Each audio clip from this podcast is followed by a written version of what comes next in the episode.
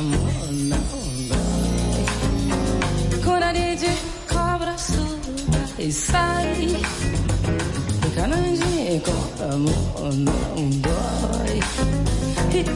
de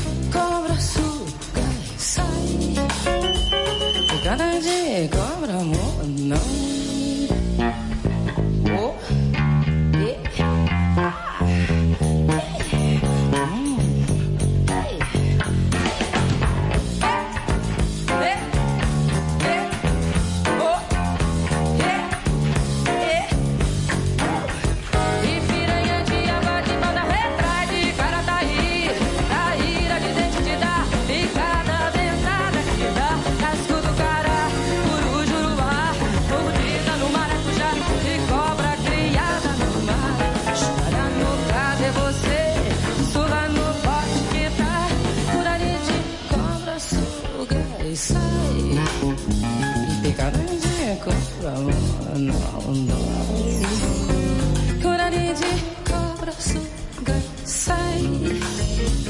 Picada de cobra, não dói. Curare de cobra, suga, sai.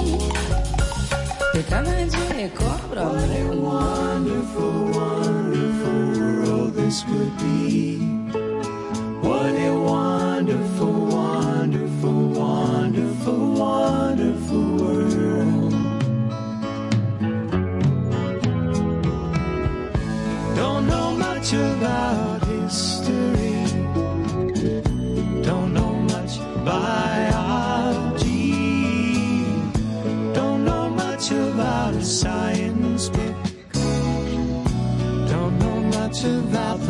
child.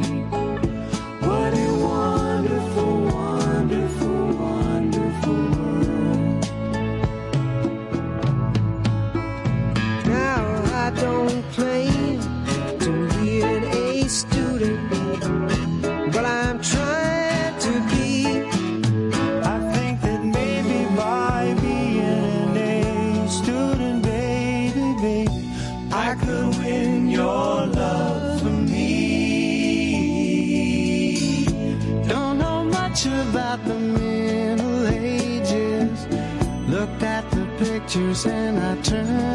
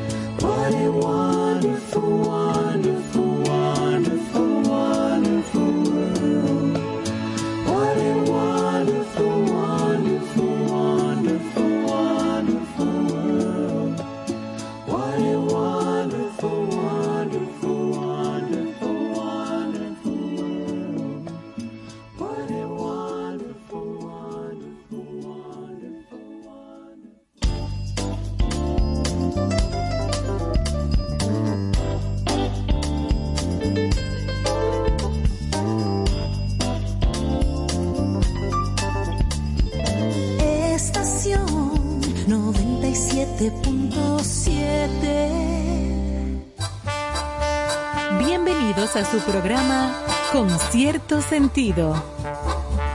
Compartiendo el arte del buen vivir.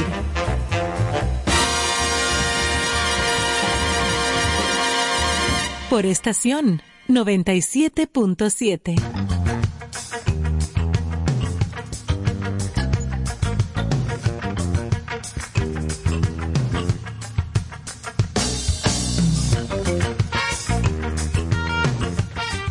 Buenas noches amigos, bienvenidos una vez más a Concierto Sentido, el arte del buen vivir, el arte de pasarla bien junto a amigos, a las personas que quieren recibir cosas positivas, divertidas, agradables, de buen gusto, eh, cerrando una semana con el tema de nuestro querido Cuba. Este, Tú tienes una banda sonora. y Sí, no yo te tengo una banda cuenta. sonora aquí. Hoy es viernes, señores. Cualquier cosa puede pasar en este programa. Así es que es un placer para nosotros eh, darle la bienvenida de nuevo a todos nuestros seguidores, a todo nuestro público y a cerrar la semana con broche de oro dedicada a Cuba, a su música, a su gastronomía, a su cultura y a todo lo que hemos hablado de esta maravillosa y hermana isla del Caribe. Así es que bienvenidos muchachos. ¿Cómo están ustedes? Ay, muy bien. Ay, qué bueno. Hola. Carlos. Estamos disfrutando aquí Ah, bueno, pero parece que está comiendo limoncillo, ¿eh? de Ay, algo que nos ha Ay, se traído nota que viernes. Sí, es viernes, es viernes. colega Néstor Caro, Unos que se ha canteado hoy. Y esto nos ha puesto de buenos dulzones a todos. Ay, Dios, no sé, oigan, la- no diga eso. oigan el papeleo. Navidad, Navidad. Sí, Navidad. todo lo que hace daño suena. Tú sabes que la compañera Ivonne, los compañeros no tienen ningún in- Matiz político. matiz político, eh, explicaba que cuando uno va a hacer algo a escondida, A comerse una cosa que hace daño y uno se esconde. siempre hace este.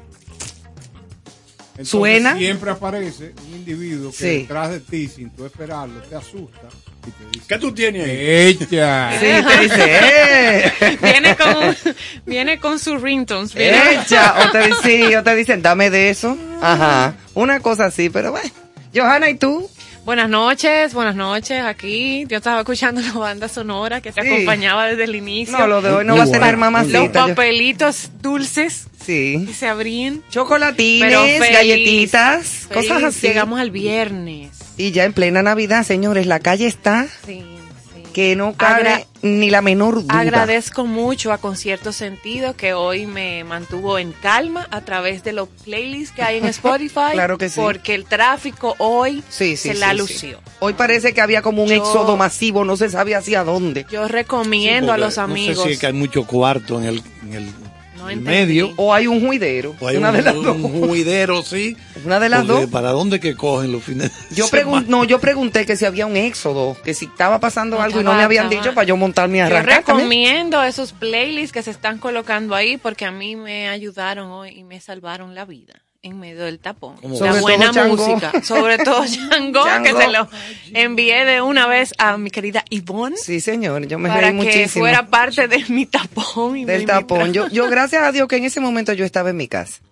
¿Sabe Pero- que me gustó la canción que sonaba antes de nosotros comenzar de Don't know much about biology, don't know much about, va diciendo que no sabe mucho de materias de las que uno aprende en las universidades, en las escuelas. Claro.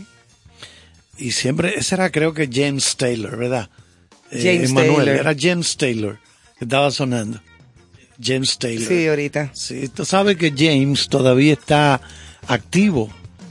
Tiene setenta y pico de años. Tiene mellizos. Aún ya a cierta edad tuvo hijos hace poco. No, no, no ayer, pero hace pocos años, ¿verdad? Eh, vive allá en, la- en el noreste. Sí, porque hoy, hoy ya, hoy en día un hombre de 70 años un muchachito. Bueno, sí, con todos los avances que tenemos en la medicina. Sí, sí, ella tiene, razón, sí, tiene razón. Hoy en día, un hombre de 70 años, digo, yo conozco gente de 60 y de 70 años, que se ven mucho más jóvenes que lo que se veía la gente de Es 60 correcto, años hace correcto. muchos Ah, años. ahora No, y hay- hay otra Sí, bueno, no, sí. porque Ahora no lo tan aclaraste. muchachitos, no tan Ahora muchachitos, sí. pero, Hay otros que, pero que- se ven bien. Hay otros que envejecen mal. Hay gente que envejece mal. Es así, pero mientras los individuos tengan la posibilidad de ponerse pantalones de colores y camisas de flores, siempre serán muchachitos. Yo conozco dos o tres Sí, viejitos de sí, eso. sí, con unas flores de Con ese cayena. espíritu vibrando Con unas cayenas grandes y unos pantalones rosados. Exacto. Pero bien, muy divertido.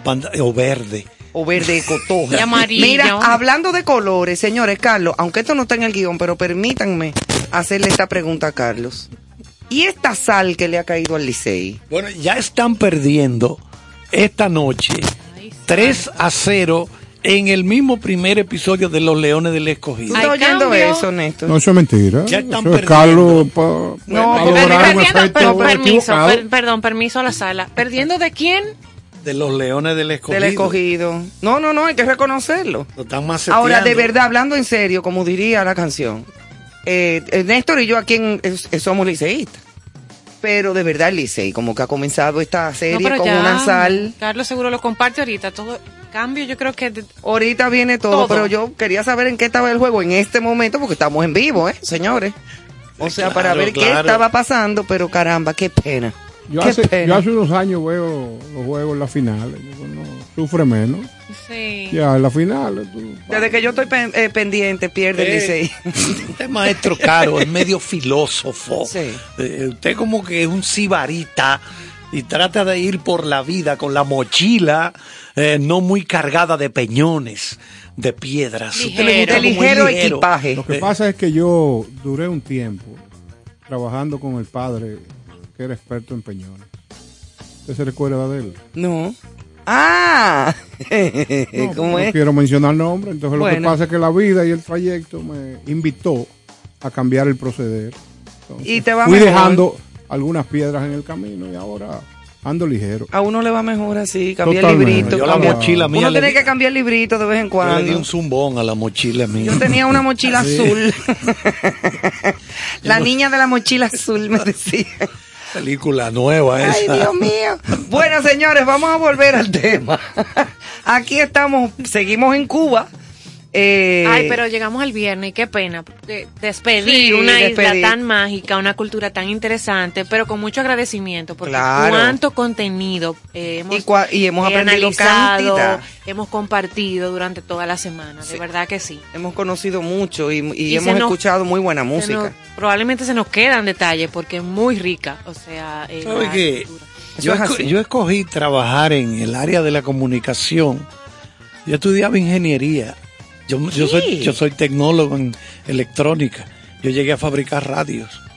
Sí, porque después que te enseñaba la teoría, te daban las piezas. Y después que fabricaste el radio, te pusiste a hablar. No, no, yo lo que, lo que pensaba era que yo no iba a ser, no iba a ser, no iba a estar contento en mi vida en, en un área que, que no era lo que lo mío. Entonces, digo esto por lo que dice Johanna, que hemos aprendido mucho. Y yo digo que he escogido la vía de, la, de trabajar en comunicación precisamente por eso.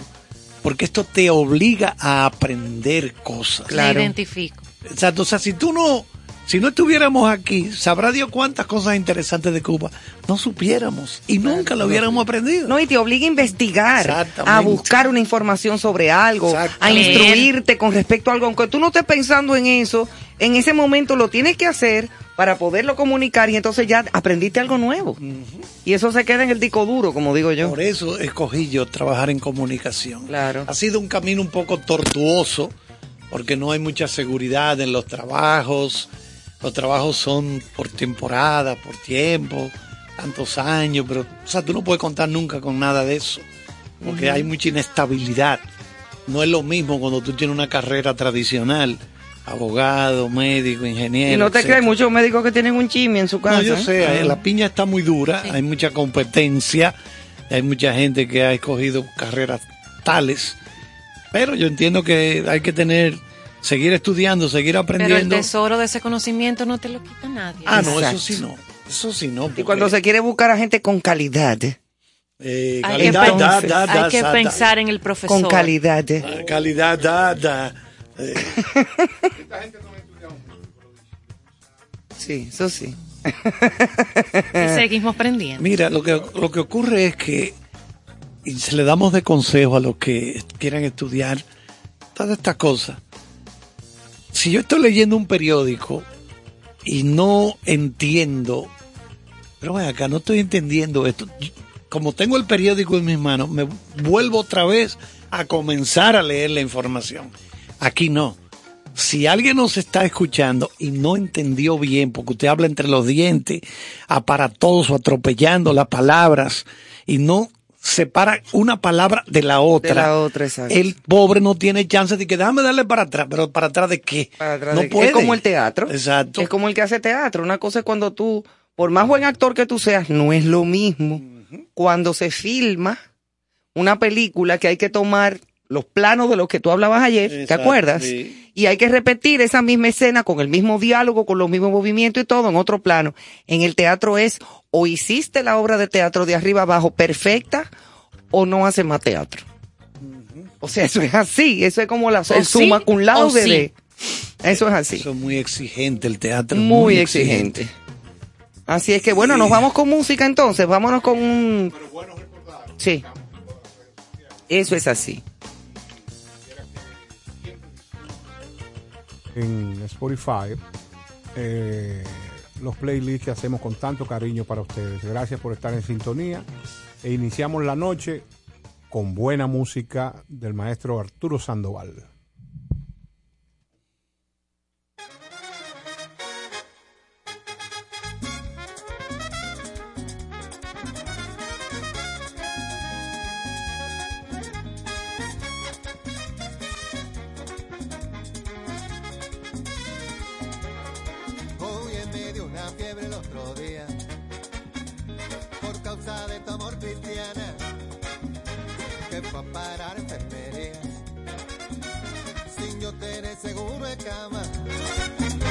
Y me inyectaron suero de colores y me sacaron la radiografía y me diagnosticaron mal de amores Ey, al ver mi corazón como latía Oye, mí me tratearon ante el alma con rayo X cirugía. Y es que la ciencia no funciona, no. Solo tuve su vida mía. Negra, mira, búscate un catéter.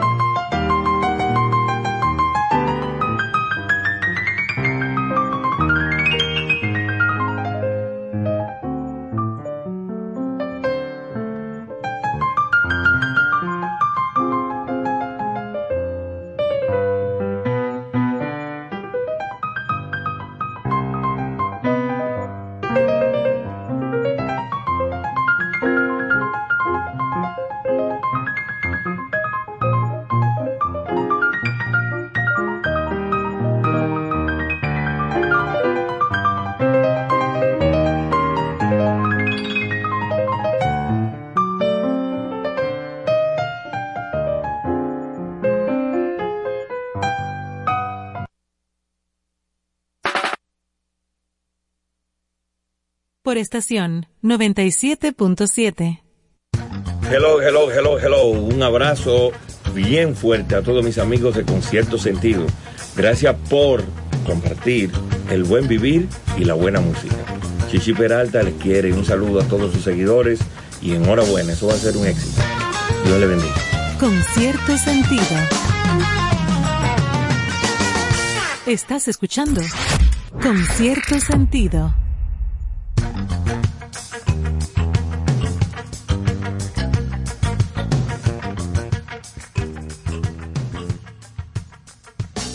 Buenas, buenas, seguimos aquí con buena música y ustedes estaban escuchando la versión de la Bilis Rubina donde participa y es parte de un álbum del maestro Arturo Sandoval que hace interpretaciones majestuosas en esta pieza tan conocida. Y por igual eh, escucharon tres palabras eh, de los maestros Bebo Valdés y Chucho Valdés. Señores, gracias por estar en sintonía con nosotros y vamos a continuar con cierto sentido, eh, dándole información importantísima del jazz cubano que se escucha en todo el mundo. A lo largo de la historia, no pocos instrumentistas de este país caribeño han triunfado en los más importantes escenarios del mundo. Y son grandes, han servido de gran influencia en generaciones de músicos, no solo de Cuba, sino de otras latitudes. La confluencia de íconos del jazz cubano como Chucho Valdés, Gonzalo Rubalcaba, Bobby Carcassés, con talentosas figuras jóvenes como David Vireles, Isi García y Jazz Manzano, mantiene el país caribeño con un punto de referencia para todos los amantes de este género musical. Es que, señores, Cuba es un referente en todo lo que tiene que ver con la cultura, las artes, la música, la plástica, en fin, cada uno de los... Radio, la televisión, Claro, claro. para todos nosotros, es El correcto. cine. El cine, es correcto. Bueno, era- era que la is- fue que la isla, la isla alcanzó un estatus antes de la llegada de la revolución. Hay que eso hay que reconocerlo. Tenía un desarrollo amplio. amplio. Yo, yo vi, por ejemplo, cuando tumbaron en imágenes, claro, el, el edificio de la Warner Brothers.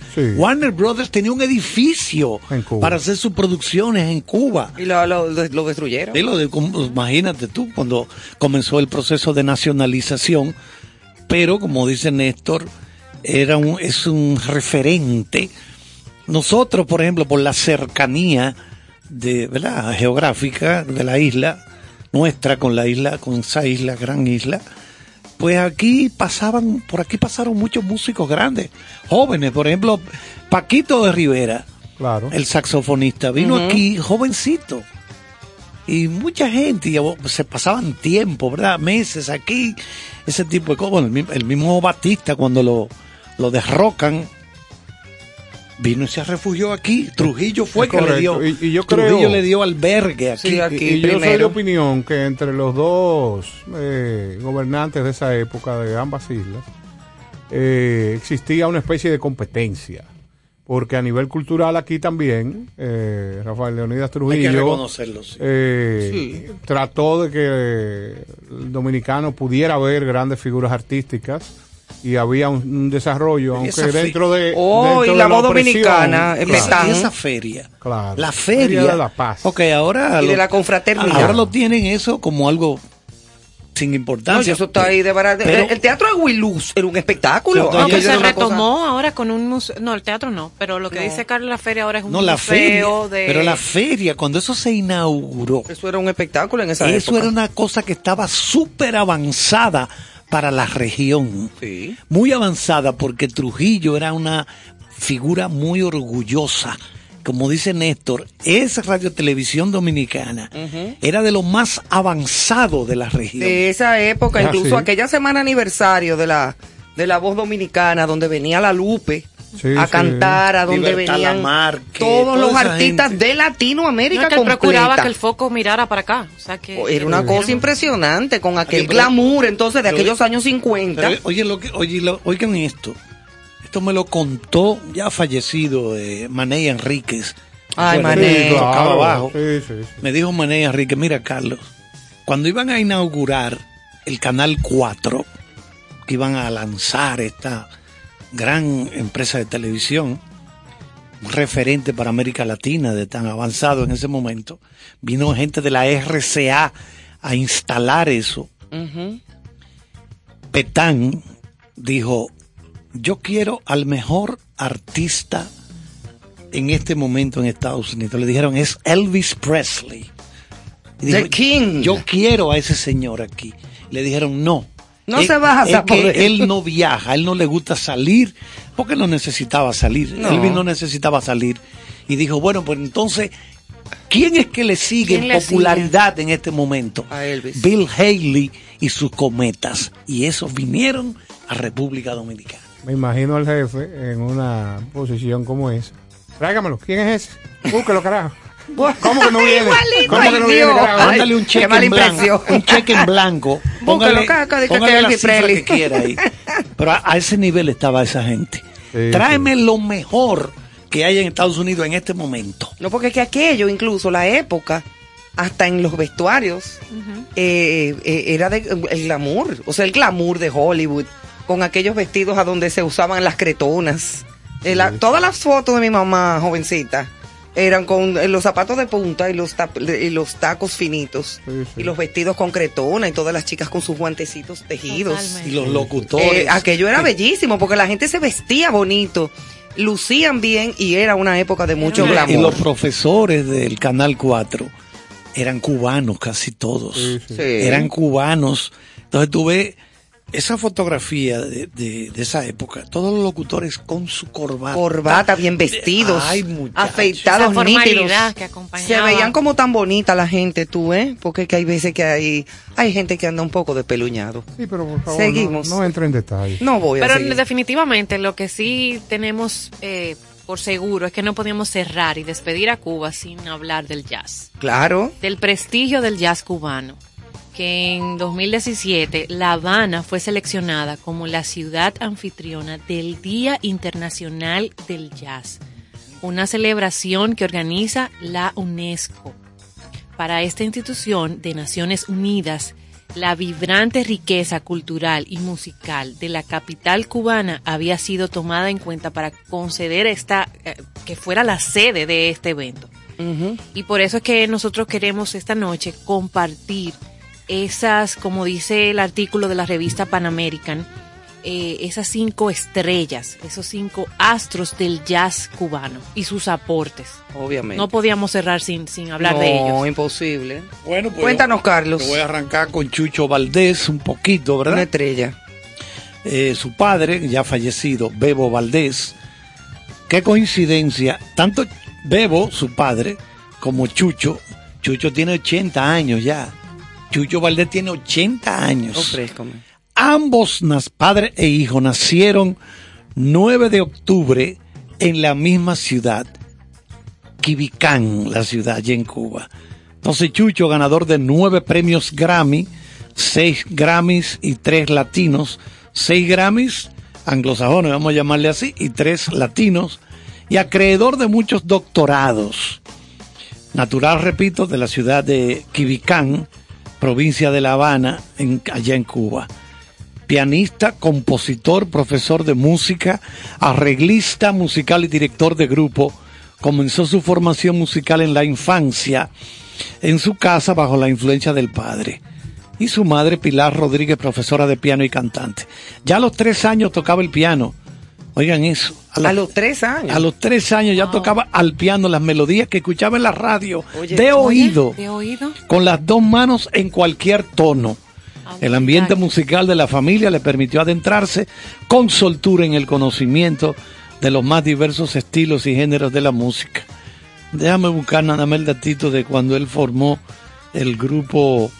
Bueno, yo tengo un disco de Concha Huica, esta negra española bellísima Sí, yo que la vi aquí, canta en el Teatro Nacional. hermosísimo en un disco no solamente con Chucho Valdés al piano. Ay, ay, que eso ay. es para tú cortarte las venas a lo largo.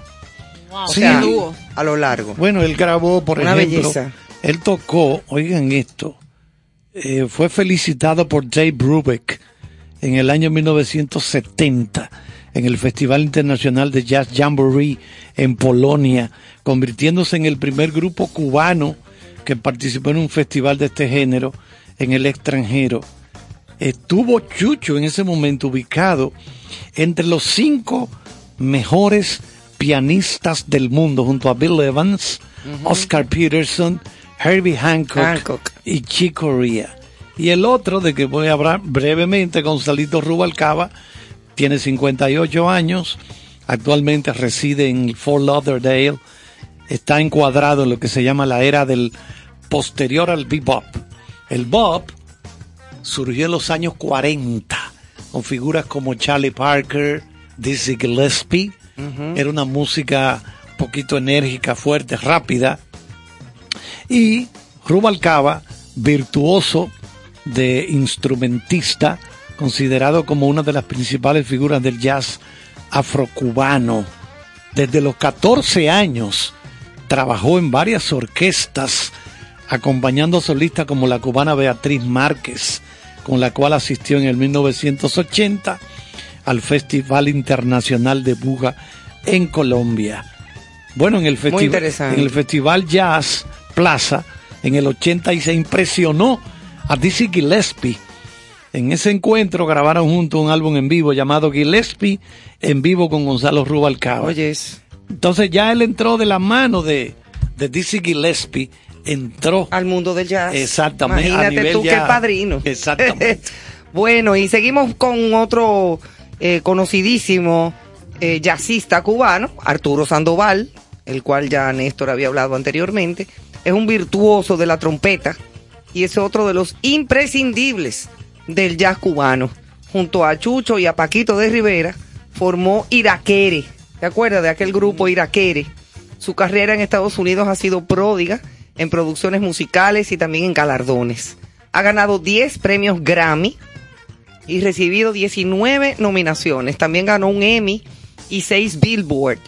Además de sus eh, genialidades en el jazz, Sandoval es un reconocido intérprete de música clásica y ha tocado junto a importantes orquestas sinfónicas de diferentes países. Sandoval ha intervenido en bandas sonoras de diferentes filmes y en Cuba se recordará siempre su solo de trompeta en la película animada Vampiros en La Habana y su vida fue llevada al cine en el 2000 eh, por HBO, por HBO, For Love of Country de Arturo Sandoval Story, en la que Andy García, amigo de él y cubano también, Chulísimo. interpreta a Ah, Sandoval. Sandoval. O sea, oye tú, qué interesante, que una, una belleza. Así es que Vale la pena buscarlo. esa A es una, eso es un- no, una película que no la he visto, pero me encantaría. Yo la vi. espectacular. No la he visto, me encantaría No, verla, además de que a mí me encanta me Andy llama la García. No, atención. no, eso yo digo. estuve ahí. Andy, mi amigo. Sí, sí, es interesante. Pero es de Claro. verdad que él lo dice. Sí, eso sí, no No, es no es mentira, no es mentira. Pero en la película se ve el, el momento en que él eh, aprovecha una gira para Europa. Claro, para, para, desertar. para desertar. Para Yo la vi la desertar. película. No, Yo no la he visto, quiero verla, la voy a buscar. sí, no no, solamente lo, lo más importante es la presencia dentro de la película que cuenta la historia de ese gran trompetista Dizzy Gillespie. Ah, dice que la- Comparte el dato otra vez, Ivonne, para... que es quien gestiona La película se embajada llama. eh, el que los reciban a cada uno de ellos. Gillespie vino al primer festival Henneken del país en Sí, Chabón. claro, Yo me acuerdo. Me Eh, O acuerdo. sea, Michael Camilo, hay que reconocerle, como director musical de ese festival, logró integrar una serie de figuras, mi hermano, mire. que eran monstruos. Micha- Michael Camilo es un embajador de la música y la cultura en el dominicana en el mundo. En, el, en Japón No, no, lo no, veneran. No, pero claro, en, en todo en, en todo el hemisferio.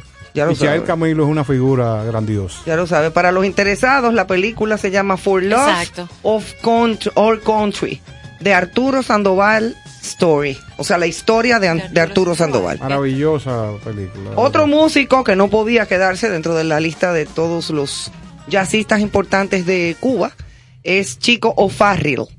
Eh, Chico nació en La Habana y con 20 años partió hacia, hacia Nueva York y allí triunfó en grande. Hizo arreglos para prestigiosos músicos como Dizzy Gillespie también, Ringo Starr, David Bowie, Stan Kenton y Clark Terry. O sea, estamos hablando de que el tipo hacía unos Grandes ligas. que eran grandes ligas. Además, Chico fue un gran compositor, de su genio creativo surgió una de sus obras cumbres del jazz cubano, Afro-Cuban Jazz Suite, que grabó junto a Machito, Charlie Parker, eh, Flip Phillips y también Buddy Rich. Así es que ya lo sabes. Eso es parte, parte, una parte muy pequeña, porque estamos haciendo como Capsulitas. como claro. capsulitas, porque la Para vida no- de cada no uno de estos no importantísimos músicos es larguísima. Ustedes saben que hay una, una anécdota de, de grandes músicos en un apartamento en Nueva York, Ujú. eh, donde por casualidad estuvo Tabito Vázquez. Pues yo estoy hablando que la liga en ese apartamento era una cosa Ay, yo tuve el espectacular. honor de crecer muy Y- cerca Que a uno le da como un mareo. No, pero tú no te de imaginas. Don Tabito. Mira. Mamá. Y él está fraseando. Y los otros que son gloria del jazz internacional. Después que lo oyen fraseando, se sorprenden y le preguntan, viejo, pero ¿dónde tú aprendiste eso? Y déjame saber dónde que tú practicas.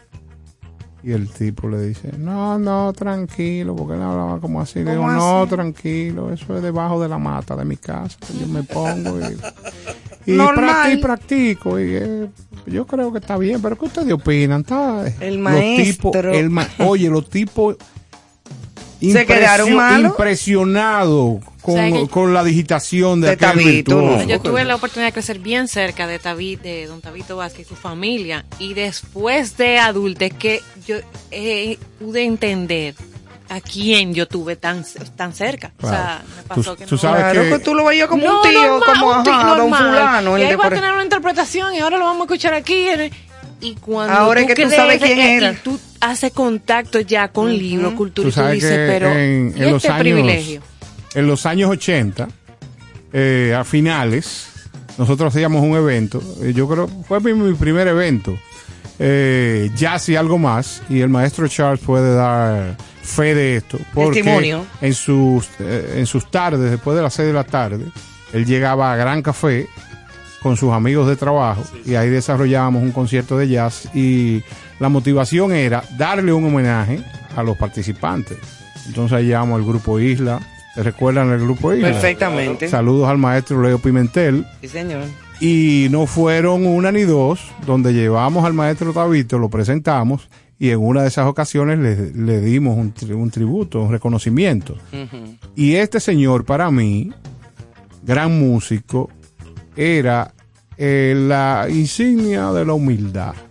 Yo los recogía, yo los recogí en Yo el Hotel lo- Jaragua. Él era saxofonista de la gran banda del Jaragua y lo llevamos Una a Gran persona, Café, tocaba, totalmente. lo devolvía a su casa, pero mira, tú sabes lo que un tipo con una pasividad, sí. sencillo, que donde quiera que esté, eh, desde aquí le mandamos nuestros afectos y Él cariño. sigue tocando por Es ahí. así, oh, por Dios, está, de, Claro. está de servicio ya. Eso no, eso el que nació con eso, eso es, eso es la eternidad. En la eternidad. Seguirá. Vamos a explicar el término fraseo que usaba el colega Caro.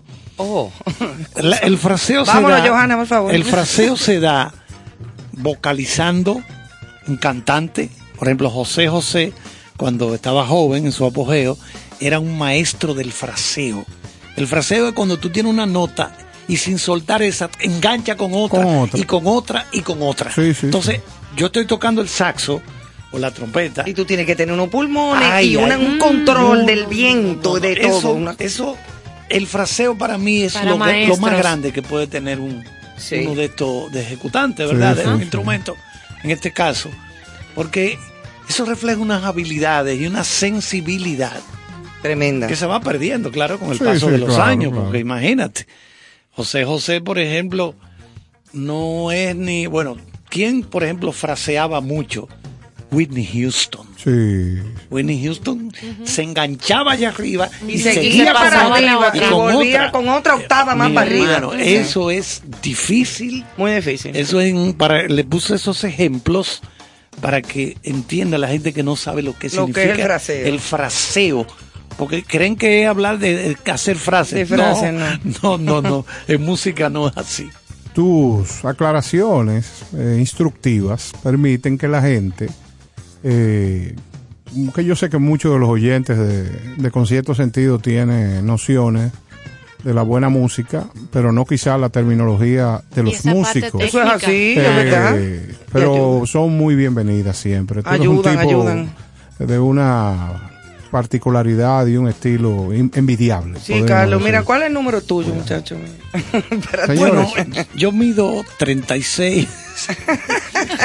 Eso es para que te regalen algo. Sí. La sí, comunidad. Para, para ahora, para la Navidad. De Perfecto. con cierto sentido. Señores, y Bueno. vamos, a, vamos a seguir mencionando eh, grandes figuras del jazz eh, cubano. En este caso tenemos al señor Bobby Carcases, que realmente nació en Kingston, Jamaica, Exacto. pero su papá era diplomático y estuvo en, Su en abuelo. Cuba. Sí, su abuelo, perdón. Y al estar en Cuba, se desarrolló todo el tiempo allá y era considerado y nacionalizado cubano. Ok. Este, Es como cavada aquí. no sé, ah sí, Cavada, sí, es, es amigo. ¿no? Me pasé. ¿Y por qué tú? Bueno, no sé, cosas mías. Carcasés. Desde pequeño sintió que el arte era su camino y así lo fue demostrando. Su entrada a los escenarios fue casi paralela a la del mundo musical y pictórico. Ah, o sea, para que vean que era no solamente músico, era un artista. De niño se trasladó a Santa Clara y allí estudió canto con José Ojeda. En el 1956 se estableció en La Habana, donde en 1958 debutó como profesional del cuarteto Bobby Collazo. Y después integró los tríos Margarita Lecuona y en el de Armando Sequiera. En la adolescencia cantaba canciones italianas, arias de ópera, zarzuela y se presentaba como aficionado en la estación de radio CMHW de Villa Clara. Su debut profesional tuvo lugar en el Teatro Caridad como artista invitado del humorista Enrique Arredondo. En el 1958 viajó con el espectáculo Rumbo al Waldorf del Cabaret Tropicana, importante unidad artística, que se presentó en el Hotel de Nueva York y en el show de Steve Allen, con la orquesta dirigida por Armando Remó. También actuó en Finlandia y la Unión Soviética, lógicamente. Participó en el Festival Mundial de la Juventud y los estudiantes en 1959 celebrando en Viena, la capital austríaca, como vocalista del coro a capela, dirigido por Nilo Rodríguez. Este es un músico virtuoso. eh, estuvo Pero en un gran estuvo- músico. Estuvo en París, en el 79 se va cimentando las bases del Festival de Jazz de Plaza de La Habana, del que su primer presidente, del que fue su primer presidente. Al año siguiente se produce la premier con carácter nacional de este festival. En el 1984 asisten entre otros la pianista brasileña Tania María, excelente, el trompetista checoslovaco Laco Texi, con su trío, y el, saxofonista norteamericano Richie Cole, y el contrabajista Charlie Hayden, que es otro virtuoso de- del jazz, con su orquesta Liberación.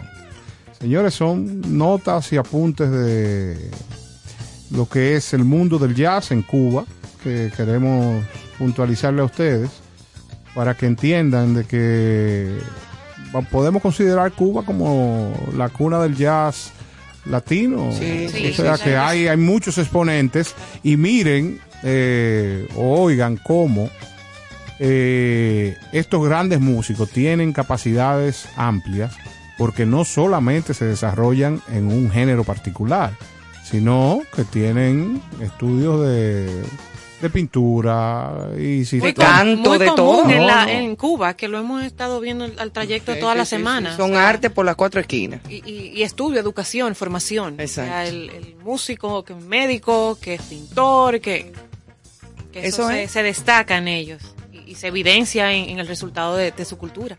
Exactamente.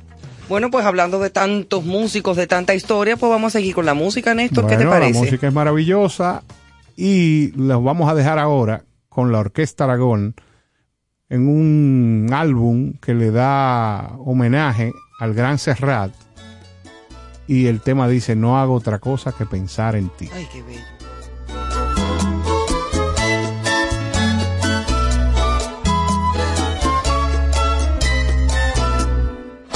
No hago otra cosa que pensar en ti,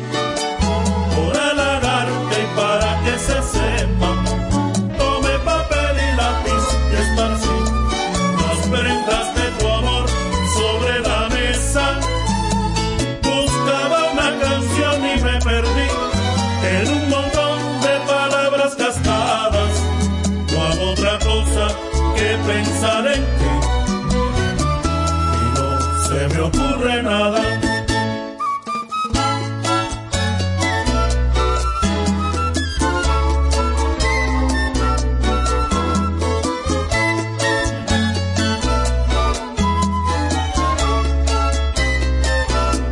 Enciendo un cigarrillo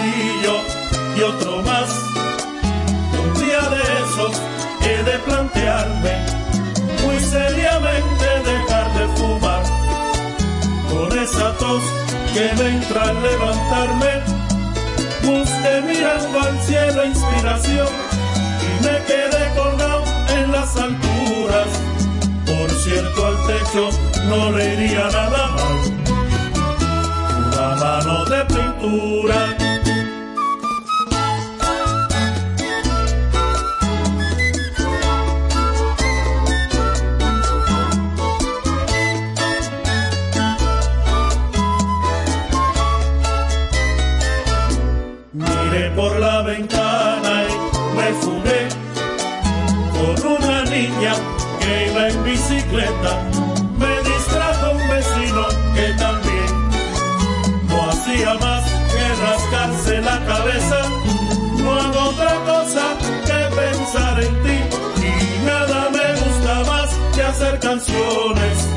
pero hoy las musas han pasado de mí. Andarán de vacaciones.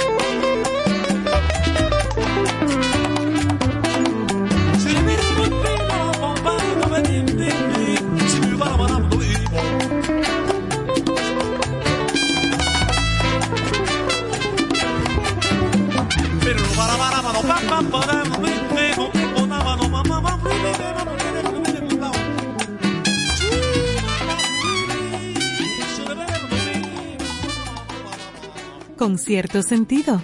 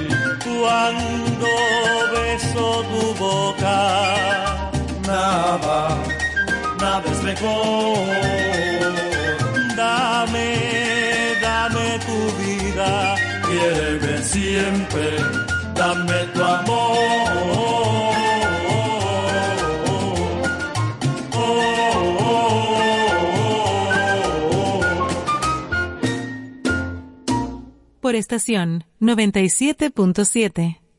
Herminio Alberti, con cierto sentido. Hola. Néstor Caro se ha propuesto dar cierto sentido al arte de vivir en el arte. De 8 a 10 de la noche, cada noche en la 97.7, te invito a acompañar a Néstor Caro con cierto sentido.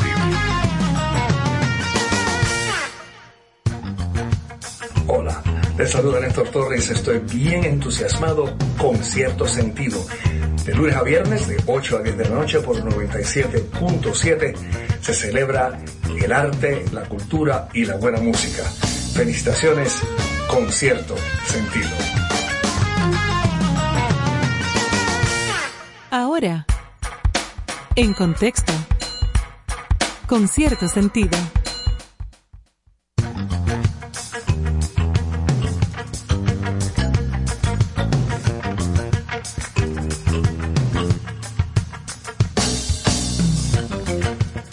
Bueno, y como cada noche estamos aquí en el segmento de las noticias que lleva por nombre. Contexto. Así que bienvenido. De que Ivonne, eso de fijo ya. hay. Sí, él tenemos que hacerle como una grabación Un, bumper, especial. un bumpercito, Un vamos a hacer bumper un con bumper Carlos ya, ahí Manuel, para que salga automático con Carlos. Es como más divertido. Sí, ya. Eh, nuestro segmento de noticias. Hoy, viernes 12 de noviembre, que se estuvo celebrando el Día Mundial contra la Neumonía.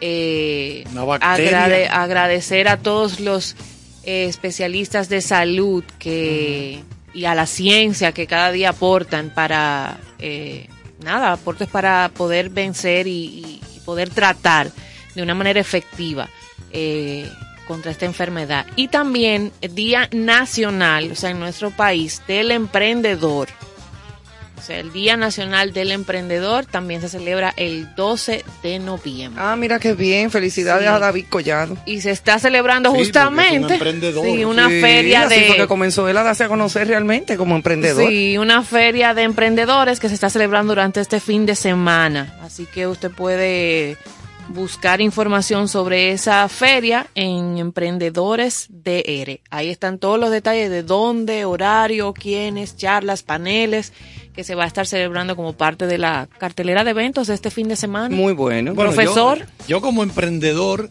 inicié una versión nueva del taquito. Y me dio muy buen resultado. Explica lo que es el taquito. Bueno, tú sabes.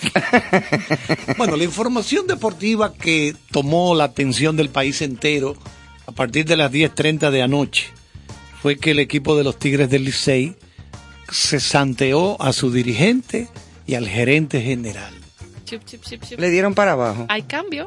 Oh, oh. lo sacaron de forma sorpresiva porque nunca en este torneo se había producido una sustitución simultánea Sí. de dirigente y de gerente general. Casi siempre, Es uno de los dos. exacto, casi, pero casi al gerente no lo tocaban a no ser después que terminara la temporada.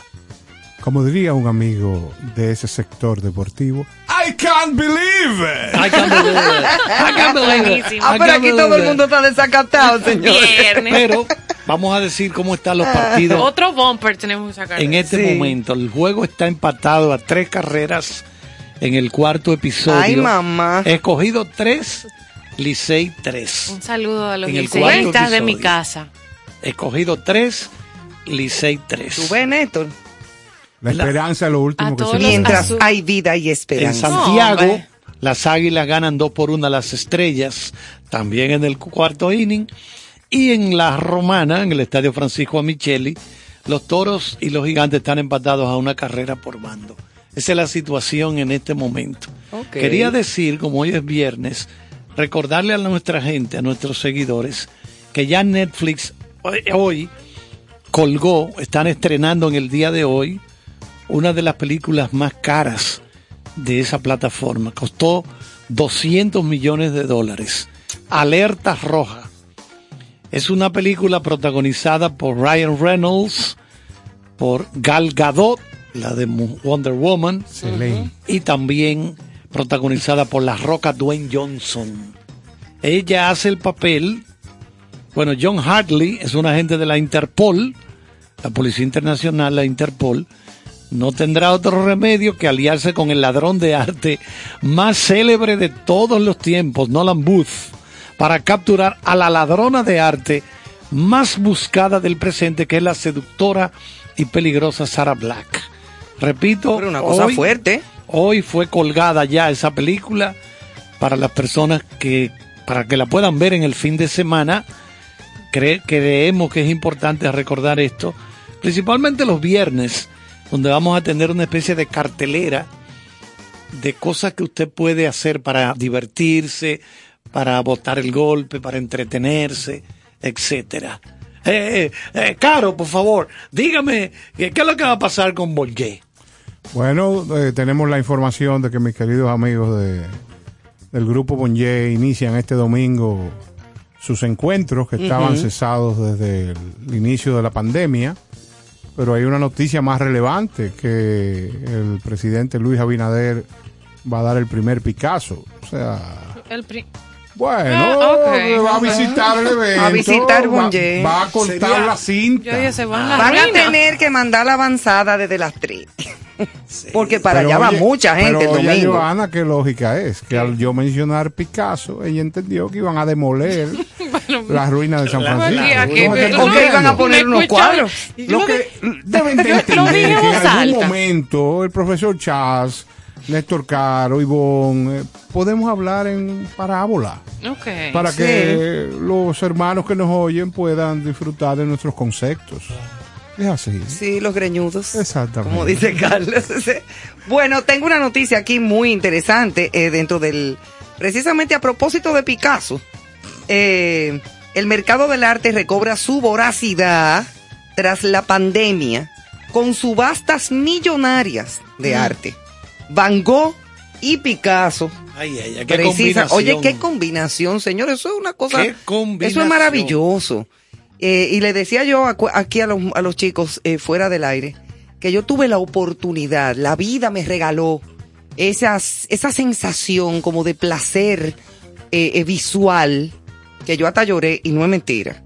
En el Museo de Orsay en París, el yo poder disfrutar de la obra de Van Gogh, o sea, de la de verdad. Wow. O sea, los ahí ahí. girasoles, la silla y toda aquella variedad de cuadros maravillosos hechos por Van Gogh.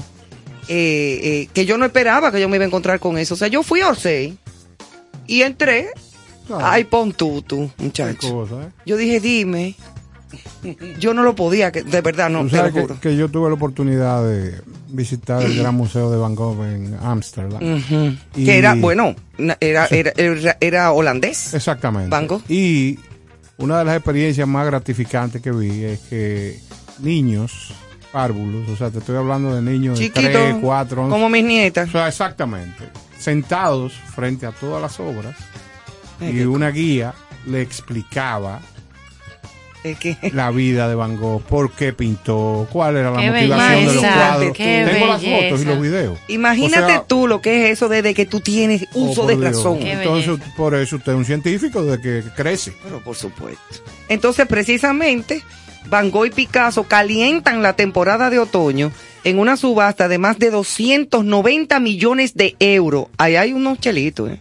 Pocos, pocos. Es un dinerito, que son algunos tren- 332 millones de dólares en Christie's de Nueva York, esa famosa galería, que recupera el público en directo, en vivo y directo, porque no había público durante más de un año por razones obvias de la pandemia. Gran casa de subastas. De subastas, sí señor. Y esa es la sede de la casa de subasta Christie's y también, bueno, Sotheby's también, eh, También, eh, eh, ten- tiene que ver con, con este tipo de cosas. O sea que nos alegra muchísimo que se estén exponiendo y que se estén subastando obras de arte ya en vivo en, en, en Nueva York y de parte de, imagínate, de estos... eh, Todo se reactiva. todo se reactiva y más de, de estos grandes Qué artistas. bueno. Bueno, aquí hay otra para aprovechar. Vamos a ver. Fue que en Nueva York se pulverizó el récord, una obra, una venta de, de, de impre- de la época impresionista. Eh, se llama Hombre Joven parado en su, en su ventana. 53 millones de dólares. Ha sido cosa, comprada esta obra eh, en, por parte del Museo Getty de Los Ángeles. Ah, el museo. 50 y- Gustav Callebot. Yo me voy a poner a pintar algo a ver si, qué sé yo. Nadie sabe. Muchacha Bueno, suapeando el piso. A mí lo que no me gusta, a mí lo que no me gusta es que la mayoría de estas obras, de los, de los autores de estas obras, cuando están vivos, no llegan a disfrutar de su esfuerzo, De su de su talento. Entonces vienen a tomar valor ya. Eso Después de de que tiene mucho de muertos. Pero de, bueno, en el caso de Picasso, No, no Picasso llegaba a un restaurante, por ejemplo, y estaba ahí con los amigos comiendo, bebiendo algo, y cogía un alambrito, un alambrito, y te hacía un caballito, y lo paraba así. ¡tum! Como si fuera como un origami. Exacto, Ajá. el tipo, el dueño, de la persona que atendía eso, dice, no paguen nada, déjame tú. pa". Así era. Y decía la frase aquella, yo no pinto lo que veo, yo pinto lo, que, Lo siento. que siento. Claro. Porque es el problema, que la pintura, por eso que eh, un día vamos a hablar de traer un pintor Claro. para que nos hable. Porque aquí hay mucha gente que dice, pero esto es garabato, yo no lo entiendo. Y no se da cuenta de que esa obra es irrepetible. Porque ahí hay plasmados estados de ánimo espirituales, mentales, que son irrepetibles. Irrepetibles. De eso, por eso es que son grandes. Por eso es que cuando mueren, toman más valor las obras. Porque ya eso sí es verdad, que el que lo hizo se fue y no hará nada parecido ya. Es por eso. Pero ¿y por qué que esos garabatos y todos esos disparates de que, que valen tanto? De Dalí, eh, O surrealismo, Pollock, por ejemplo. esa gente- sí. Pollock. Sí, esa- ese papel lo hizo Ed Harris. Ed Harris, cine, sí. Pollock. No, y Pollock, eh, Pollock era, era una, que tú veías eso y tú decías, pues eso lo hago yo. Sí, pero eso no es por eso, señores. por eso, era otro tipo de- de es que hay- expresión. Ahí hay, otro mundo. Por eso es que el arte no es para todo el mundo. Sea música, Sea que sea. pintura, sea. literatura. Yo, por ejemplo, tengo un librito de Vargas Llosa, que él lo que hizo fue que tomó los 25, para él, los 25 libros más importantes del siglo XX, para él. Porque tú puedes tener otro, ¿verdad? Cada quien tiene su gusto. Claro. Y eso Claro. no, no, Normal. novela de Moby Dick, que yo qué. Y él tomó cada libro de eso y le hizo breve, unas tres, cuatro páginas, desglosando la, Él entendía. la esencia. Lo voy a Lo que traer. él yo lo voy a traer ese librito un día. Por favor. Son como 25 mejores libros para él, para Mario Vargas Llosa. De su gusto de él, de su cuerpo humano. Eso, mira, yo lo terminé. Interiormente. Yo lo terminé y me impactó tanto que después yo me puse de nuevo a leerlo, pero tomando como hace tú, Néstor, tomando notas. Notas, claro. Mira, tanto es así de lo que tú dices de la, de la pintura y del arte y de cómo la gente lo ve, que una vez, eh, eh, estando nosotros trabajando en punto final, nosotros hacíamos un, el anuncio siempre de una galería de arte muy reconocida en la ciudad.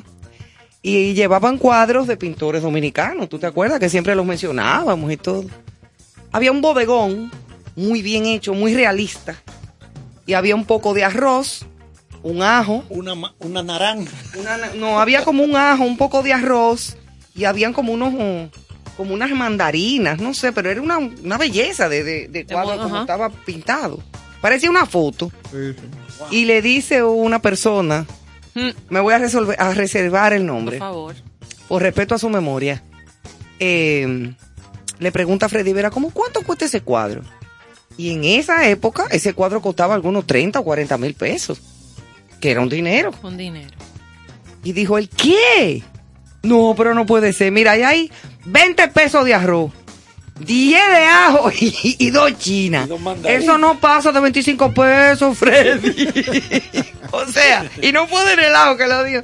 Pero son anécdotas y cosas jocosas que uno vive eh, eh, en, en ese mundo. Y, y, en- y- y definitivamente es cierto lo que dice Carlos. O sea, todo, yo creo que todos estamos preparados para disfrutar el arte.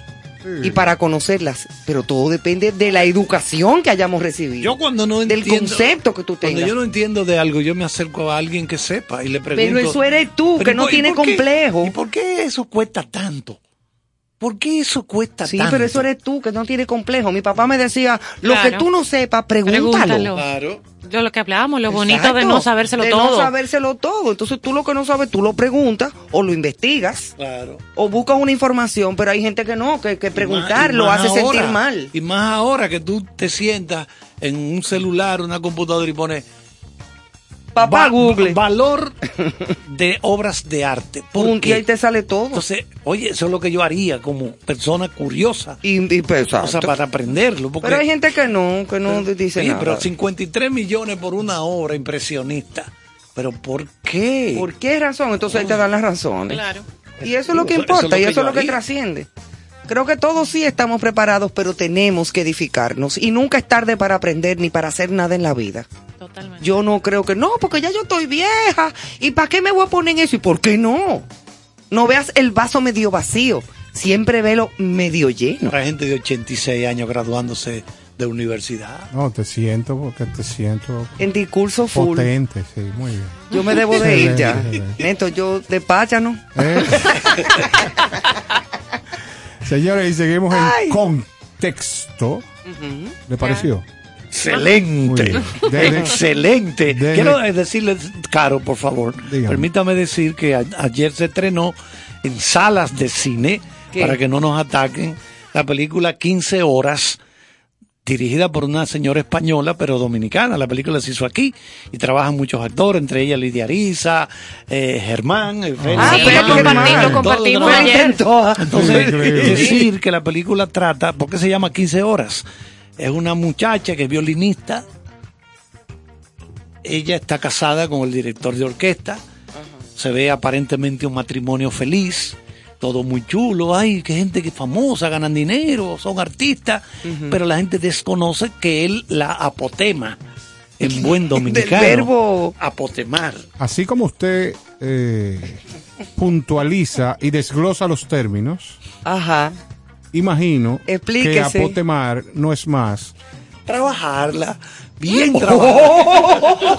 No, la Se noticia, fue por más lejos favor. todavía. Usarla Yo le perfumada. he dicho O que sea, la- utilizarla le daba perfumada. golpes a la violinista. entonces El ella tipo tenía- era un abusador, tenía- misógino. Ella tenía 15 Utilizaba horas la violencia. para escapar. 15 horas para para poder Para salir liberarse. huyendo. salir huyendo. Para huir Ese- hacia la derecha. Eso está en- ya en cartelera. Ah, pero mira, Re- en- recordando a mi querido amigo Felipe Polanco y viendo las, los ademanes que usted hace en esta cabina, me recuerda que el dominicano a todo término le tiene un accionar. Sí. O sea que usted está refiriendo que la muchacha tenía 15 horas para fugarse, para dirigirse a otro lugar. Entonces usted pone una mano sobre la otra, Y hace la frota Ajá. y hace ¡zas! Muy eso bien, se llama salir huyendo aquí. Exacto, sale huyendo. Señores, seguimos con la noticia porque si no, no vamos a parar de esta chercha unificada de un grupo de gente que no tiene nada que hacer. Desde Costa de Marfil, ocho mezquitas son el nuevo patrimonio de la humanidad de esta región. La UNESCO reconoce la, eh, la singularidad de estas construcciones, testigos mudos del paso de civilizaciones de comercio y religiones por el norte del país. ¿Qué usted Nuevo opina, patrimonio. La mezquita es la hembra del mosquito. No. Nuevo Ah, patrimonio. no, pero debemos, debemos Mira, y igual, irnos. igual, Para otra para cerrar Ay, noticia ay. es que este fin de semana inicia una conferencia sobre patrimonio cultural. La asociación que trabaja y pre- en la preservación del patrimonio de las Américas anunció que realizará su cuarta conferencia regional bajo el título Conectar, Empoderar, Transformar. Una conferencia para estudiantes y profesionales emergentes en patrimonio cultural. Ese evento va del 12, o sea, arrancando hoy, este fin de semana, al 15 de noviembre. Modalidad virtual y se está esperando una participación de 300 personas de toda Latinoamérica y el Caribe, Estados Unidos, Portugal y España, con República Dominicana como sede. Muy bien. Así que de verdad que una actividad que aquí en concierto sentido no podíamos también dejar de compartir. Bien. Señores, saludar a todos los fieles oyentes que están con nosotros. Saludos de nuevo. Digo de nuevo porque ayer la saludamos a Susan Grace Curiel, nuestra coanfitriona aquí en este programa, eh, específicamente la sección, ¿cómo que se llama la sección? Buena vibra. Buena vibra, los Buena martes. vibra, los martes. Entonces ella está precisamente en el play disfrutando del juego del Licey. Y del escogido. No, ah, del escogido. Pero ella es Disculpe. liceísta. Ella es liceísta, pero disculpe que no mencioné a los escogidos, no era por falta de afecto, Oh, era sencillamente porque no sabía el, la intríngulis del juego. Ok. Exacto, ya sabes. Entonces, eh, vamos a seguir con buena música y en este caso vamos a oír La Negra Tomasa de ese gran ejecutante Hernán López Nusa.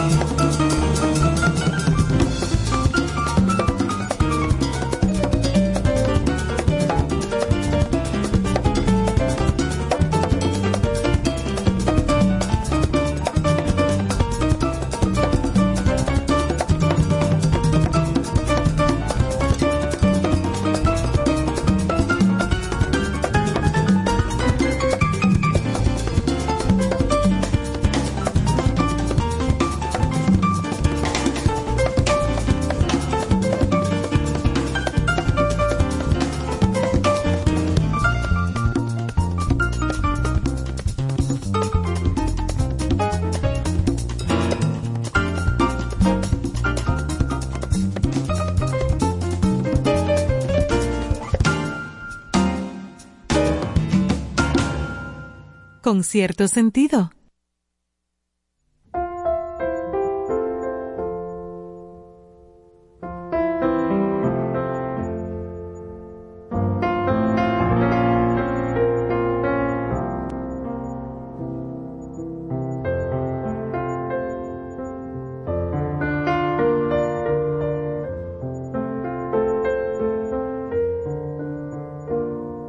Aurora de rosa en amanecer, nota melosa que fingió el violín,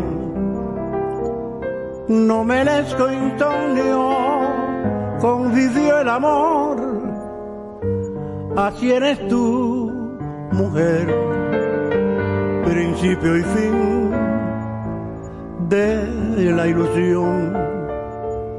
Así vas tú en mi corazón, así eres tú mi inspiración, madero de nave que naufragó, piedra rodando sobre sí misma, alma doliente vagando a solas de playas y olas, así soy yo. La línea recta que convergió, porque la tuya al final vivió.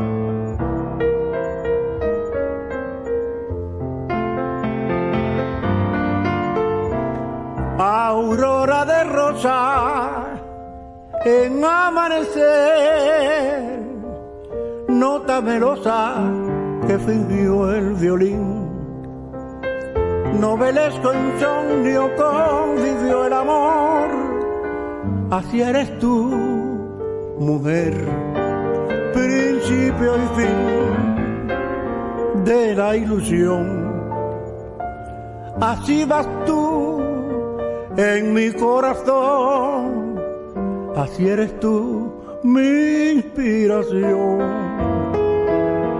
Madero de nave que naufragó, piedra rodando sobre sí misma, alma doliente, vagando a sola de playas y olas, así soy yo la línea recta que convergió, porque la tuya al final vivió.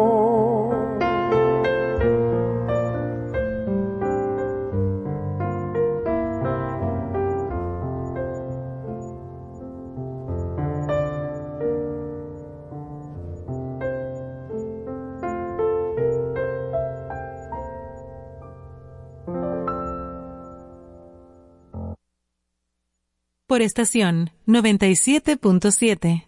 Pembian San, con cierto sentido. Felicidades a mis amigos Néstor Caro, Ivonne Veras, Carlos Almanzar y Joana Santana por el lanzamiento de su nuevo espacio con cierto sentido. Gracias por compartir el arte del buen vivir. Allá nos vemos. Amigos, soy Elianta Quintero, periodista, y paso por aquí para enviarle la mejor vibra, desearle todo el éxito del mundo a mis amigos que están iniciando el proyecto Concierto Sentido, que se transmitirá de lunes a viernes, de 8 a 10 de la noche, a través de la estación 97.7 FM. Un concepto que buscará resaltar los valores, la cultura y el arte. A ustedes lo mejor del mundo. Con cierto sentido. Con cierto sentido.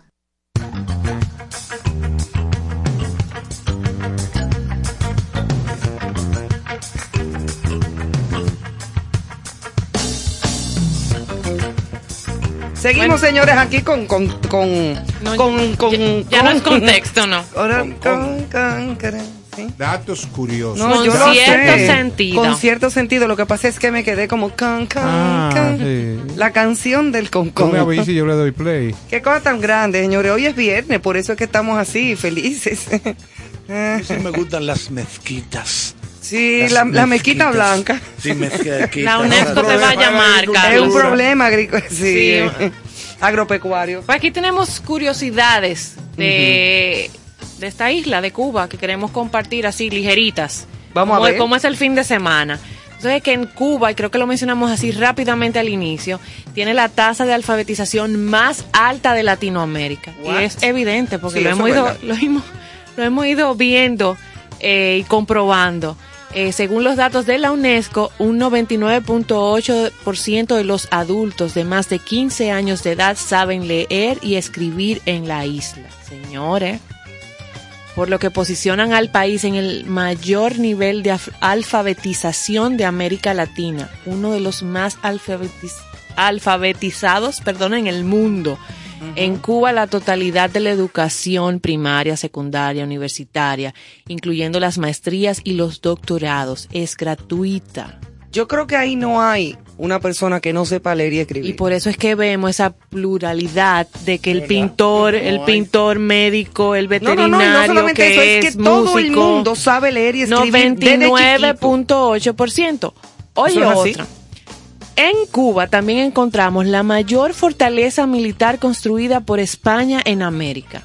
Esa fortaleza que los españoles tenían tendencia de siempre construir donde llegaban. ¿No fortaleza? La fortaleza de San Carlos Ah, de la Cabaña Mira. es la ¿Eso mayor del profesor.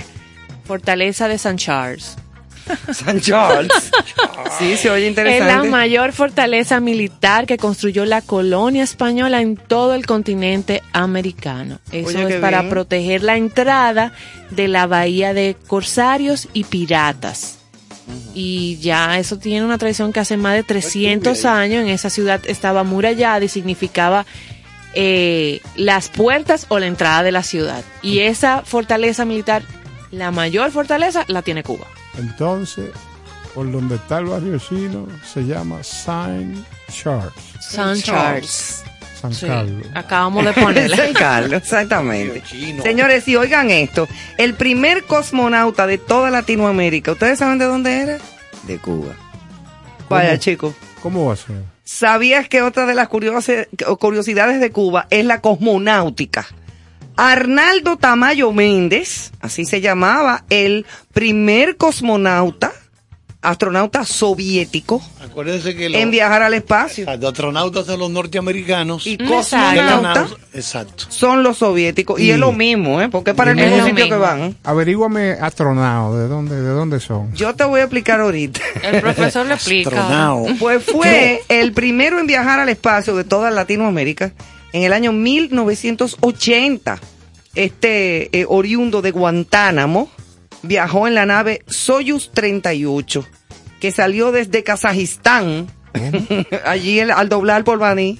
Sí, cuenta la leyenda que el cubano, en pleno vuelo y con una alegría inmensa, señalando con un dedo la tierra cubana, dijo, yo vengo de allá abajo. No sé a quién fue que se lo dijo. Pero Arnaldo también ha sido el primer hispanohablante y afroamericano en volar al espacio. Oye, qué dato tan interesante. Súper interesante. y este, pero espérate, oye este datico, porque esto es un datico. El Sí, un sí. Es como un datico. Un datico es un dato Un- pequeño. Sí, un- Y puede, y puede ser todavía más ¿eh? pequeñito. más pequeñito. Oye esto, eh, el anfibio más pequeño del mundo es endémico de Cuba. Eso es así. Oye esta cosa. Le toca el turno a una ranita. Es una ranita de Monteiberia que se llama Eulerodactylus iberia. ¿Cómo va a ser? Montiberia, en, En en Montiberia, su, nombre exacto. comercial. Exacto. Mide, oye bien, entre 9 y 10 milímetros. Una cosititica. Y es Búsquenla. una ranita. Búsquenla. Esta curiosidad está contemplada en el libro récord de los Guinness, o- obviamente porque es la más chiquita del mundo. Así que es, o- ojalá que la puedan buscar. El anfibio más pequeño del mundo que eh, lo que pueden- es más chiquito que una que uña. una uña, o de sea, la mano. en una uñita tuya de tu Búsquenla. mano te cabe esa ranita eh, y todavía sobre espacio. Wow, en una y es uña. una rana. Una uña. Es Muy increíble. Tú sabes que en. Puerto Rico están los coquí. No, y aquí los macos. Los macos pempen y los macos toro, No que ya es un maco muy feo. A mí me gusta la, la expresión Maco. según el maco, así es la pedrada. Así es la pedra. ajá. Así según el maco, Etimológicamente, explíqueme eso. la Bueno, pedra, ¿no? Y, y déjame maco decirte grande. que En el único sitio que yo conocí pero, coquí. ajá. Maco grande o no Un maco grande. Ande o no ande, sí. En el único sitio aquí en Santo Domingo que yo vi coquí eh, fue era en la casa de Freddy Vera. De West. Eh, Sí, sí, de ahí es que sale el coquí, es una ranita. Sí, sí. Que Sí, hace una coquí, ranita. coquí. Yo sé. Y hay un coquí disléxico que vive aquí. Bueno. que hace con. sí, porque es disléxico. Él, Miren, señores. él desafina. donde se demuestra que los vehículos, si usted los trata bien, son eternos. Bueno. Eternos. El mío ¿eh? tiene un tiempecito y mire, está entero. Eternos es la muestra que tenemos en Cuba. Vamos a ver. Porque tiene el parque automotor más antiguo del mundo. Esa es una de las cosas que más choca. Es una capacidad de adaptación. Por ejemplo, si se fuera a filmar una película ambientada en los años 50, saldría barato allá en Cuba porque los carros aparecerían fácil. Cuando se hizo el padrino aquí, hubo que salir a buscar unos carros de Santiago, de la época de Trujillo, todas esas cosas. Pero Y allí- traer, traer Y, y también. traer también. Claro, porque aquí no. Bueno, no. pero allá en La Habana no costaría mucho eso, porque ahí hay una serie de vehículos, modelos Buick, Packard, Edsel, Hudson, Ford, marcas Y norteamericanas. los Packard. Sí, pero si no fuera poco, como si esto no fuera poco, como si esto fuera poco. Y como si decir. todo esto fuera Sí. poco. También ci- Sí. circulan reliquias soviéticas. Ofrezco. Vehículos hechos en el bloque oriental, como los Moscovich, el Lada, que es un vehículo muy duro. La hada, que había unos. Lada que daban durísimos. Sí, no solo Sí. autos, también motocicletas. Aunque muchos no conservan el motor original, Claro. con la- el, el ingenio de los cubanos, lograron armar lo que ellos llaman excelentes Frankensteins de los carros. Buenísimo. Son Claro. coches, carros viejos en La Habana. Como remendado. Exactamente. Exacto. Y también decir que Cuba cuenta con 752 médicos por cada 100.000 habitantes. Cifra que ubica a Cuba en el primer lugar, oigan eso, a nivel mundial de países con mayor cantidad de médicos por habitantes. Increíble. ¿eh? Eso es una cosa increíble. Impresionante. Ellos le cayeron arriba a la educación Y a la medicina. y a la, medi- a la salud. A la Salud. salud. Ellos- y al deporte en una época, ¿eh? Por eso- mucho tiempo. eso- que eso es parte de la salud. Bueno, dígame, profesor Caro, usted tiene algo del salto ahí. Bueno, mire, el salto de Jiménez, no, no, perdón. Sí, pero hay saltos de espanto. También.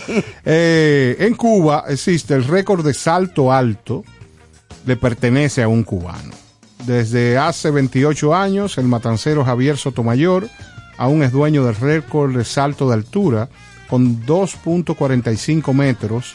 Los, sí, increíble. Pues Los alcanzó canguro. en Salamanca en el año 1993. Eso hay que señalar, profesor Caro, que es Sí. salto, no vayan a confundirlo, no es con garrocha, ¿eh? no es con pértiga. No, es salto, No, salto. salto. corriendo. Salto corporal, punto, exacto. Hay un salto que es ese, el alto, y hay otro salto que es el largo, que es cuando la gente viene corriendo, brinca y cae, Y cae. seis metros, lo que sea, de distancia. Exacto. Eso es salto largo. Esto es salto alto, Alto. que es una, te van poniendo la, la, la varilla, la barra. barra, Ajá. la van subiendo, la van subiendo, Y la van que- subiendo. Y el que luego la brinque y no tope la barrita, ese Al- ganó. Ese gana. Ese señor tiene un récord, ese Sotomayor que ha estado aquí en el país, tiene ese récord. Sí, es un canguro vivo. Sí, sí, increíble. Por igual, el ave más pequeña del mundo Ay, es endémica de. Cuba. Entonces, Qué bonita tú, como aparte de la maquito. con la ranita, también cuenta Cuba con el ave más pequeña del mundo, el colibrí. El famoso colibrí. Sí, pero aquí hay muchos, ¿eh? En mi ventana se paran los colibríes a le chuparse dice la florecita, sun- tú. Sun, suncito. ¿Cuántos sun- latidos, ¿Cuántos latidos por segundo, por minuto, tiene el colibrí? Es una cosa ter- ter- ¿Cuántos tremenda. latidos? Latidos. De- te lo Porque voy a yo, vamos yo a dejé el estetoscopio. Es que no se para. No te Sí, voy a saber decir. sí, sí. tú ves. Es que se va es a mil que anda. Sube el aleteo. El aleteo. La velocidad es para que no impresionante. Yo, yo, yo he volado. Dice, dice, eh, dice el reporte que el aleteo es de 80 veces por segundo. 80 veces El aleteo. por segundo. Por segundo. Entonces No, los latidos del corazón. A ese- a pajarito No, no latido, era el en- aleteo que el profesor se en refería. aeronáutica Sí, civil. pero no el corazón, busca el corazón. Para- vamos a ver la cantidad de, de pulso. Ah, de Él pulso. mucho por eso. Por segundo. esa bomba a mil que anda. Y Sí. para finalizar, el mejor tabaco del mundo lo tiene Cuba. Pero creo que este dato pudiera ser Debatible. debatible por el desarrollo amplísimo que ha tenido el tabaco en República Dominicana. Perdón, aparte de Ese- todo, ese para cerrar el tema del colibrí, eh, se ha registrado pulsaciones por minuto del colibrí, 1260. Ah, no, ese, ese paja- Ah, no, no. Le- 1260 pulsaciones por segu- por minuto yo- yo tomado la de ese pajarito. Claro, increíble. Va a haber que llevarlo a Corazones Unidos. No. No, yo creo que no dura mucho vivo. por. Ay, Dios mío. Pero tal El- vez como, pio- como, pio- razón, pioneros del tabaco. Hay muchos, no, no, ellos, ellos. Exacto.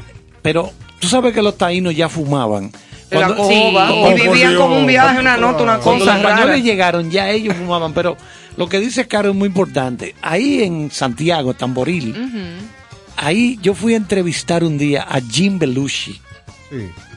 el hermano de John de Belushi, que había Belushi. muerto de sobredosis de droga. Sí, sí. Porque él estaba, o está, me imagino que sí, eso.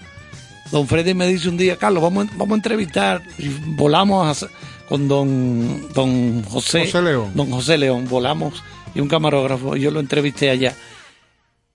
Él está asociado a la Aurora. Pero no solamente él, ahí está el, el exjugador de la NBA, Mose, eh, Malone. Iba a decir Mose Malone, Karl Malone, Mose murió. Está Chuck Norris, está George Hamilton. Chuck Norris, el de la patada. Ese, todos esos actores, George Hamilton, Arnold Schwarzenegger, todos están asociados sacando tabacos desde allá para... Pero ya tú sabes cómo es que te dicen, de que mándame 250 mil tabacos este mes, cigarros. Ujú. Esa gente vende en cantidades enormes. Entonces, ahí tiene que haber gente cubana. Claro. Por eso que dice Néstor Caro. La industria del tabaco de República Dominicana ha alcanzado un gran prestigio a nivel internacional.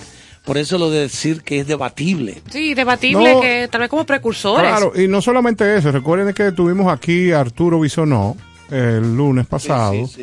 Y Arturo es un- una persona con altos conocimientos de agronomía y influye o ha influido en el desarrollo del área tabaquera. Sí, habló, Sí. habló de eso eh, eh, vastamente el, el día que lo entrevistamos. Entonces, dígame si seguimos con más música. Sí, como vamos hoy con una viernes, musiquita más, Claro que sí. Y yo varias voy a dejar eh, con un tema especial. Déjeme ver que es importante si lo encuentro. Uno se equivoca a veces. Sí, pero esa es la vida. Oiga esto, Lo que hay es que levantarse ante la vida, No, y reco- ante las situaciones difíciles. Cuando tú pe- te equivocas. Pe- pero es a ti que voy yo a sacar Ah, hoy. perdón, ¿no? perdón.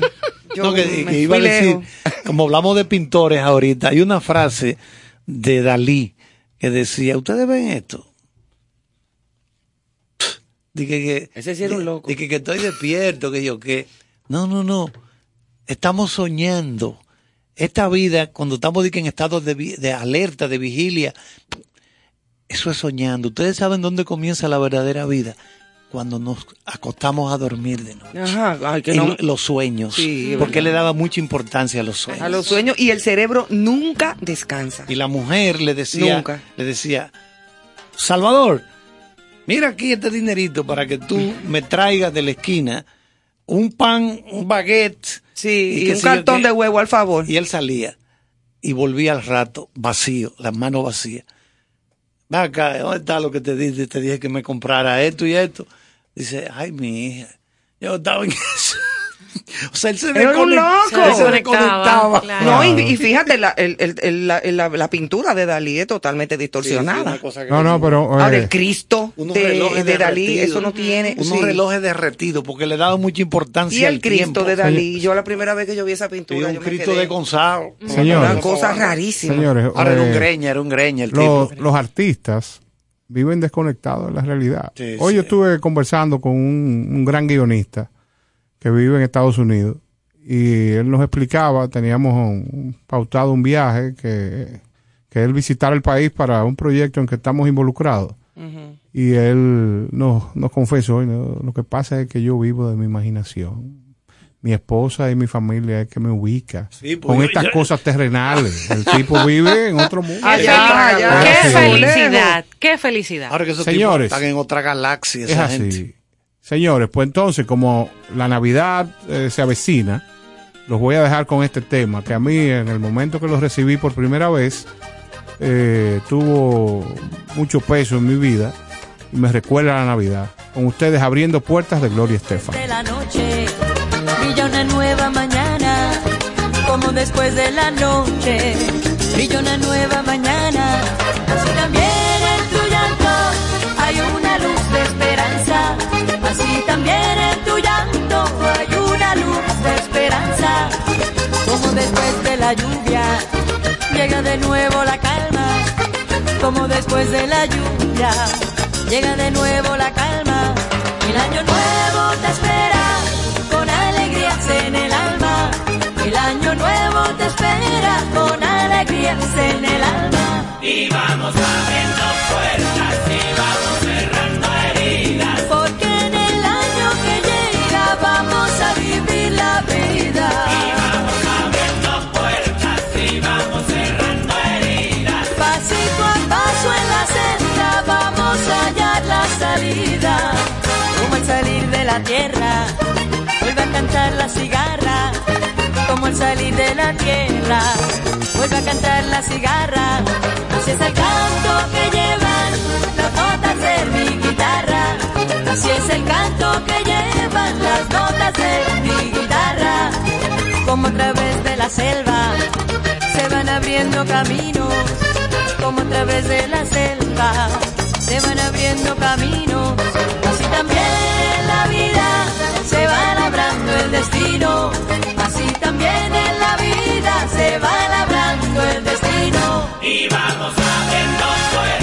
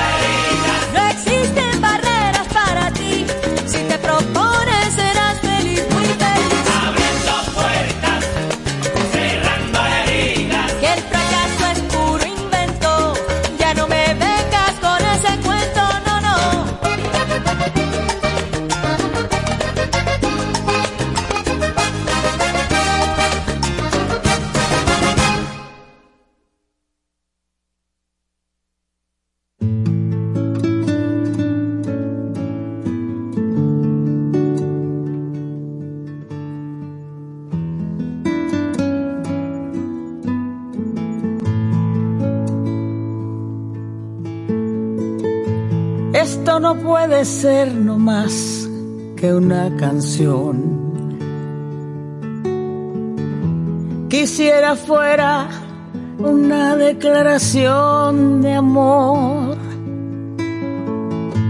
romántica sin reparar en formas tales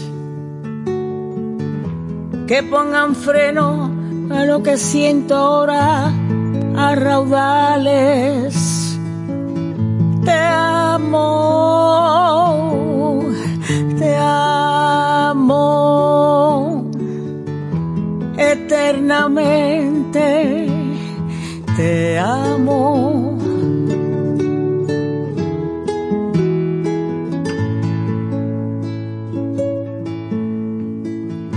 Si me faltaras no voy a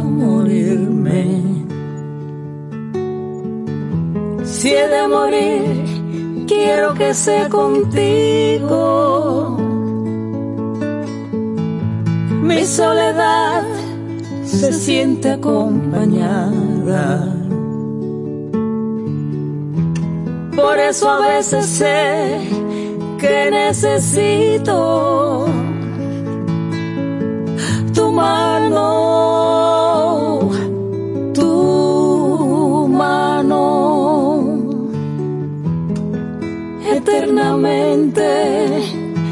tu mano.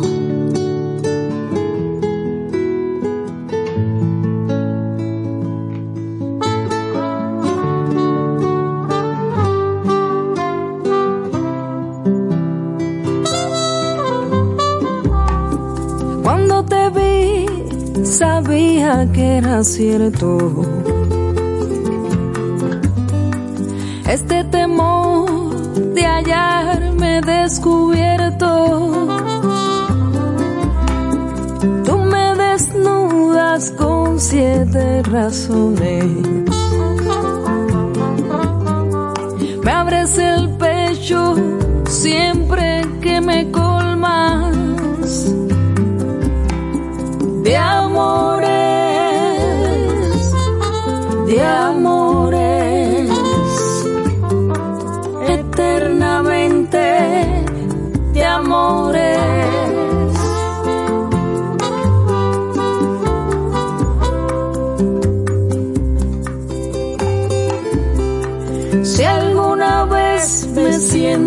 derrotado, renuncio a ver el sol cada mañana, rezando el credo que me has enseñado. Miro tu cara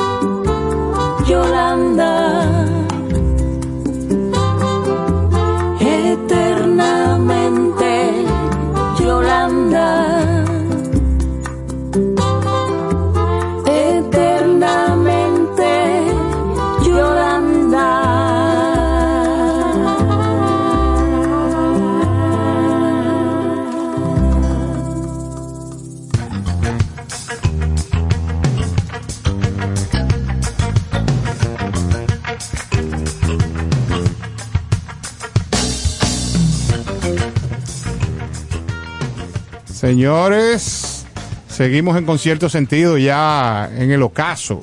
Sí. Pero, pero feliz. De la se- Ay, sí, una semana de la súper fe- De la chula. semana y del día viernes. Claro que sí. así Quiero una- aprovechar este momento para seguir mencionando la legión de radio oyentes que nos escribe a través de las redes y nos saluda y nos desean que todo siga como hasta ahora, en marcha. Está Lidia Rodríguez Cruel, Gustavo Montilla, El Chamo, eh, Yamel García, Miguel Martínez Roa, Digna Guzmán, Kelsa Suazo, Mariano La Antigua, de Aljaraki. Ujú. Ramón Bastardo, Ded Cruz, Raquel Melgarejo, Pedro Paredes, el egregio Cuquín Victoria, El viejo Cuco. el viejo Cuco, Indira Su Almanzar, majestad. Larisa Martínez, la gran amiga, Marbel Lugo, Fran Manuel Peláez Bacó, Giselle Colón Álvarez, Profesor, supervise la lista. ¿eh? Judith Taveras Uetz, Pedro Genaro Rodríguez, gran fotógrafo, Mayra Puello, hermano del espíritu, soy la Sí, Puello. claro, la otra espiritica, como le digo yo. Claro. Alex Morillo, Miguel A. Rivera, gran periodista, Sí. Nicolás Penson desde Miami. ¿Esquina qué? Bueno, puede ser la Lincoln. Ok. Exacto. Y nuestro amigo Philip Díaz. Y es bueno que, como siempre, pido la certificación justa de nuestro camarada Charles. Sí, que- Ya sellé. Excelente. Selló la Notario público. Para que se entienda de que esto es certero. Sí, certificado por nuestro notario público. Señores, pues, vamos a despedir. Ay, Fe- sí. Feliz fin de semana. Pásenla bien. Descansen, Descansen. disfruten. Si van a hacer algo, háganlo con prudencia, eh, chéveritud, con calma. Ay, que sí. el sitio se va a quedar en su sitio y usted también puede llegar a la hora que sea, pero llegue. Ay, a sí, donde para- sea que vaya. Si no, pues quédese en su casa tranquilo, haga lo que usted no ha hecho en la semana y acurrúquense y bésense mucho, que eso es muy bueno.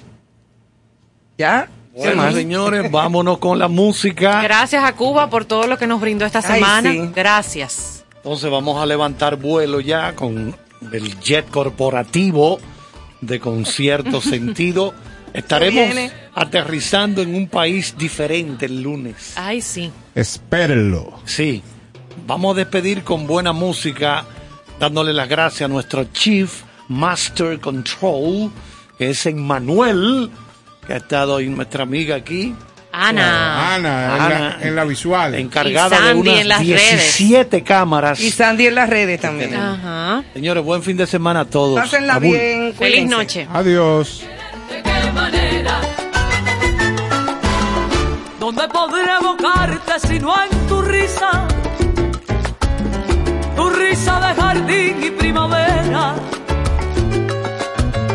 donde podré evocarte si no en tu risa tu risa de jardín y primavera. Auténtica locura que acaricia mi voluntad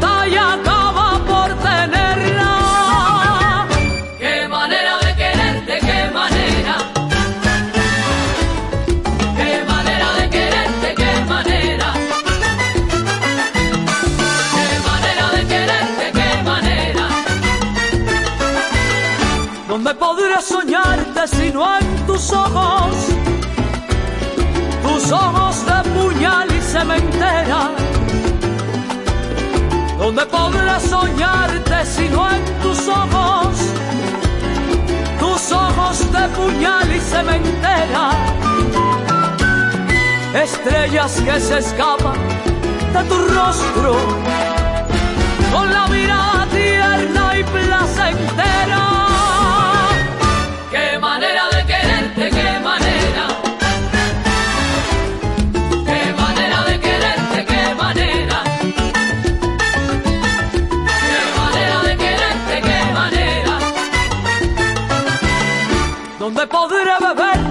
En tu boca,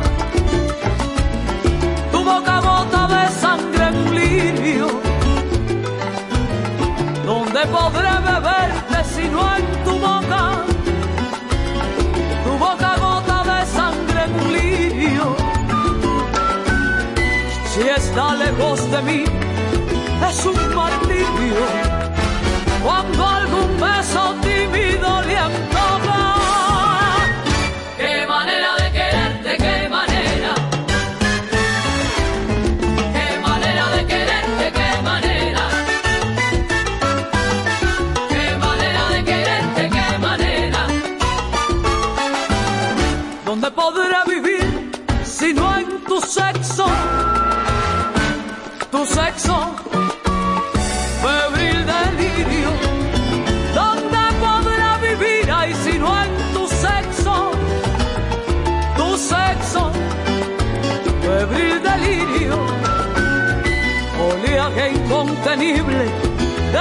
del